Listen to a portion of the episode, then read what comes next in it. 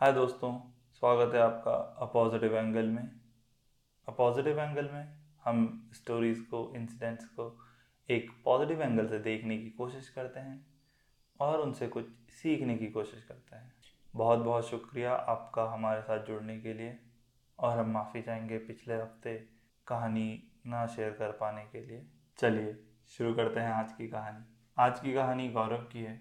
गौरव अपने माता पिता के साथ बरेली में रहते थे। उनके माता पिता ने लव मैरिज करी थी, जिसकी वजह से दोनों के परिवार ने ही उनके साथ अपने सारे नाते तोड़ दिए थे। गौरव के माता पिता दोनों ही नौकरी करते थे और गौरव उस वक्त स्कूल में थे। गौरव एक स्ट्रॉन्ग और इंडिपेंडेंट लड़के थे और बचपन से उन्हें एक बीमारी थी, जिसके चलते वो हाई लेवल एक्टिविटी नहीं कर पाते थे। कोई भी खेल को जिसमें बहुत ज़्यादा भागना या दौड़ना होता था, वो नहीं कर पाते थे। उनका बचपन से ही रुझान फुटबॉल और हॉकी में था, बट इस बीमारी के चलते उन्होंने कई बार कोशिश करी अपनी स्कूल की टीम में पार्टिसिपेट करने की, मगर इस बीमारी के चलते उनको कभी शॉर्टलिस्ट नहीं किया गया स्कूल की टीम में। स्कूल में ये वाली प्रॉब्लम थी, और जब वो वापस घर आते थे तो घर में उनका काफ़ी टाइम साइंस के प्रोजेक्ट्स में बीत जाता था। शाम को अक्सर वो बच्चों को बाहर खेलते हुए देखते थे। उनके साथ उनका खेलने का मन करता था, मगर क्योंकि उनकी बीमारी थी, या यूँ कहें कि उनकी बीमारी के बारे में सबको पता था, और एक कमज़ोर खिलाड़ी को कोई भी अपनी टीम में रखना नहीं चाहता था। इस वजह से एक वक्त बाद उन्होंने बाहर जाना और खेलने के लिए रिक्वेस्ट करना बंद कर दिया था। फिर अचानक से एक साल उनके स्कूल में एक इवेंट होते हैं, स्पोर्ट्स इवेंट होता है। उस साल से पहले तक सिर्फ दो तीन खेल ही उनके स्कूल में होते थे, जैसे फुटबॉल, हॉकी और क्रिकेट, जिसमें उनका खेलने का मन होता था, बट वो शॉर्टलिस्ट नहीं होते। मगर उस साल स्पोर्ट डे अनाउंस करते हैं प्रिंसिपल, जिसमें high jump, long jump, hundred metre race, four hundred metre race, sixteen hundred metre race होती है। उस साल वो किसी में पार्टिसिपेट नहीं करते, बट तब बट वो देखते हैं एज एन ऑडियंस, और तब उनको रियलाइज़ होता है कि उन्होंने एक स्पोर्ट तो छोड़ ही दिया पूरा, एक ऐसा स्पोर्ट जिसमें टीम की ज़रूरत ही नहीं थी। वो इंडिविजुअली खेल सकते थे, और एक वो चीज़ जिसको उन जो वो करना चाहते भी थे। वो बहुत एक्साइटेड होते हैं और वो सोचते हैं और अपना निर्णय बना लेते हैं कि अब मैं रेस में पार्टिसिपेट करूँगा, रेस जीतूँगा। तो वो रेस के ऊपर रिसर्च करते हैं, देखते हैं और आइडेंटिफाई करते हैं एक अपने लिए अच्छा अपोनेंट, और फाइनली वो चूज़ करते हैं कि वो मैराथन में रेस करेंगे, मैराथन भागेंगे, जो कि चवालीस किलोमीटर की होती है। वो बहुत ज़्यादा एक्साइटेड होते हैं। शाम को उनके पेरेंट्स आते हैं और वो अपने पेरेंट्स को अपना आइडिया बताते हैं कि मैं रेसिंग मैं रेस करूँगा, रेसिंग में पार्टिसिपेट करूँगा और मैं मैराथन दौड़ूँगा, जो चवालीस किलोमीटर की होती है। उनके पेरेंट्स को पता होता है कि मेडिकली उनके लिए पॉसिबल नहीं है इतनी लंबी रेस दौड़ना,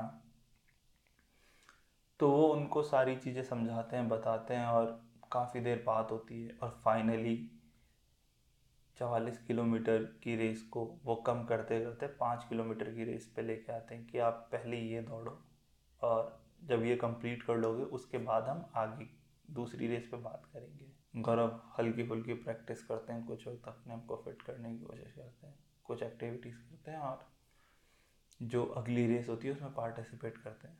एक किलोमीटर भागने के बाद गौरव की सांस फूलना शुरू होती है, और थोड़ा सा और चल के ही रियलाइज़ कि वो नहीं भाग सकते। जिन्होंने रेस उनके साथ शुरू करी थी, उनकी कुछ वक्त बाद रेस ख़त्म होने वाली थी, और अभी तक गौरव ने आधी रेस भी कंप्लीट नहीं करी थी, और वो रेस बीच में छोड़ देते। उन्हें बहुत बुरा लगता है, बहुत गंदा लगता है। उनको अपने पे गुस्सा आता है कि उन्होंने रेस को और अपनी हेल्थ को अंडर एस्टिमेट किया। उनको मेहनत करनी चाहिए थी। तो गौरव अब अपनी प्रैक्टिस सीरियसली करना शुरू करते हैं, और हर रेस जो हर अगली रेस जो भी पाँच किलोमीटर की होती है, वो उसके लिए अप्लाई करना शुरू करते हैं। बट वो ज़्यादा टाइम खुद को प्रैक्टिस में नहीं दे पाते क्योंकि बाकी चीज़ें भी चल रही होती हैं, मगर उसके साथ साथ वो हर रेस में अप्लाई करते रहते हैं। और सोन उनका जो मोटिवेशन था कि मुझे रेस जीतनी है, वो हल्के हल्के ड्रॉप होना शुरू होता है, या उनको हम बोल सकते हैं कि रियलिटी चेक मिलना शुरू होता है, क्योंकि उन्होंने अपने एंड पे तैयारी नहीं करी थी और वो अपनी एक फिज़िकल डिसेबिलिटी के साथ रेस कर रहे थे। और उन्होंने वैसे अपनी इस चीज़ को कभी डिसेबिलिटी माना नहीं, मगर एक जो वीकनेस है वो वीकनेस रहेगी, और ऐसी वो वो वीकनेस ऐसी नहीं है जो किसी दवाई से आए ठीक हो जाए। वो एक लॉन्ग टर्म प्रॉब्लम है जो रहने वाली है, उसका सच कोई इलाज है नहीं। तो गौरव तैयारी करते हैं, प्रैक्टिस में ध्यान देना शुरू करते हैं और ज़्यादा मेहनत करते हैं। ज़्यादातर रेस वो आधी रेस ही कंप्लीट कर पाते हैं और ड्रॉप कर देते हैं, कभी उनके चोट लग जाती है। इसी तरह से कुछ साल बीतते हैं और गौरव अपने फाइनल ईयर में होते हैं स्कूल के। इस बार गौरव ने सोचा होता है कि मैं रेस जीत के रहूँगा। इतनी बार भागने से उनकी फिज़िकल हेल्थ डिग्रेड और हुई थी।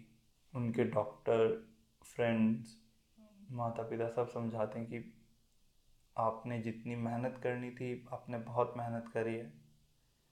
उन्होंने बेस्ट अपना साढ़े तीन किलोमीटर भागे होते हैं अभी तक जितनी भी रेसेस करी थी,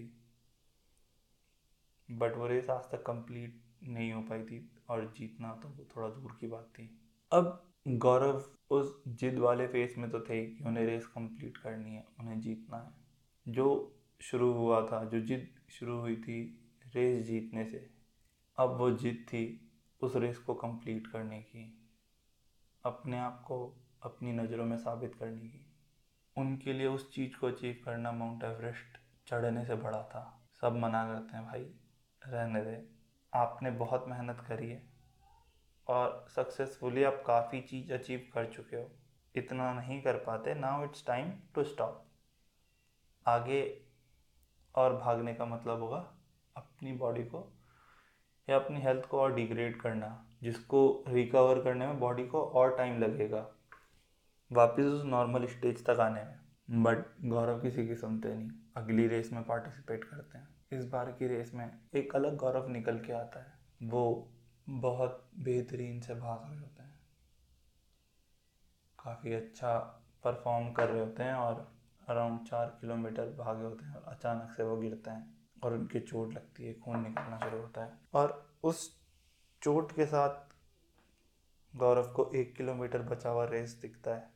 गौरव उठते हैं, उनके पेरेंट्स उनको बोलते हैं कि बेटा चोट लग गई है, माँ बाप हैं, उनको डर, मतलब माँ बाप हैं यार, तो कंसर्न तो होता ही है।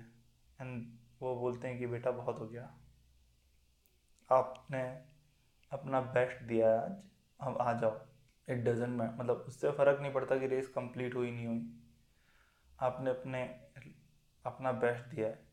अगर चोट ना लगी होती तो आप इस रेस को इस बार आज तो कंप्लीट कर ही लेते, बट आ जाओ। और गौरव इस बार किसी चीज़ को सुनने के लिए तैयार नहीं थे, वो इस तरह की चीज़ अपने दिमाग में ला भी नहीं देते और वो चोट के साथ ही हल्के हल्के चलना शुरू करते हैं। चलते चलते आखिरी के जो दो सौ मीटर होते हैं, उनके शरीर से खून बह रहा होता है, तो आखिरी के जो दो सौ मीटर होते हैं वो हाथों से चलते हैं और हाथों से अपने शरीर को घसीटते हुए रेस कंप्लीट करते हैं। उस दिन जब वो रेस कंप्लीट करते हैं तो उनके चेहरे में गुस्सा या अफसोस नहीं था, तो उनके चेहरे में आंसू थे, मगर खुशी के आंसू थे, फ़ख्र के आंसू थे, एक अचीवमेंट के आंसू थे। एक ऐसी चीज़ अचीव करी थी जिसके लिए उन्होंने सालों मेहनत करी थी, और फाइनली उन्होंने एक अपने गोल को कंप्लीट किया था जो वो ज़िंदगी में कंप्लीट करना चाहते थे। सब शौक में होते हैं, जितना उनके पैर से खून निकला होता है उतनी ही उनके माता पिता के चेहरे से आंसू निकले होते हैं जब वो रेस में आखिरी में रेस कंप्लीट कर रहे थे। पर जब वो रेस कंप्लीट करते हैं उनके पेरेंट्स के चेहरे में एक फ़ख्र होता है, एक दर्द होता है, एक खुशी होती है। ये रेस गौरव की खुद से थी, खुद को प्रूव करने की थी, अपनी बीमारी को हराने की थी। ऐसा नहीं है कि उससे बीमारी ठीक हो गई। ये गौरव की आखिरी रेस थी और इस कहानी से हमें कुछ चीज़ें सीखने को मिलती हैं। पहली कि we should never give up, जैसे गौरव ने गिव अप नहीं किया। अगर वो पहली रेस में गिव अप ना करते तो वो शायद पहले जीत जाते, जो उन्होंने कुछ सालों बाद जीता। तो दूसरी चीज़ जो हमें सीखने को मिलती है वो ये कि जो लड़ाई हम अपनी ज़िंदगी में चुनते हैं वो हमारी स्ट्रेंथ पे बेस्ड होनी चाहिए, ना कि हमारी वीकनेस पे। अगर गौरव ने साइंस के प्रोजेक्ट में या कोई दूसरे स्पोर्ट में पार्टिसिपेट किया होता जहाँ पर दिमाग ज़्यादा यूज़ होता instead of physical health, mental health ज़्यादा यूज़ होती, तो गौरव शायद बहुत पहले जीत चुके होते और शायद कुछ बड़ा जीत चुके होते हैं। और तीसरी बात जो हम इस इंसिडेंट से सीखते हैं वो ये कि हमें हमेशा अपने मन की बात सुननी चाहिए। जो सही लगता है हमको, हमें वो करना चाहिए। जैसे गौरव ने वो किया जो उन्हें सही लगा, सारी दुनिया की बातों को एक तरफ करते हुए उन्होंने उन चीज़ों पे काम किया। उन्होंने एक ऐसी चीज़ अचीव करी फाइनली जो उनको आखिरी सांस तक याद रहेगी। आशा करते हैं आपको ये कहानी पसंद आई होगी।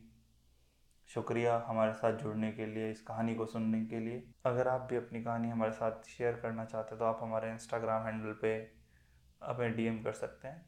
इंस्टाग्राम आईडी हमारी डिस्क्रिप्शन में दी गई है। शुक्रिया, नमस्कार। आशा करते हैं आपका दिन शुभ हो।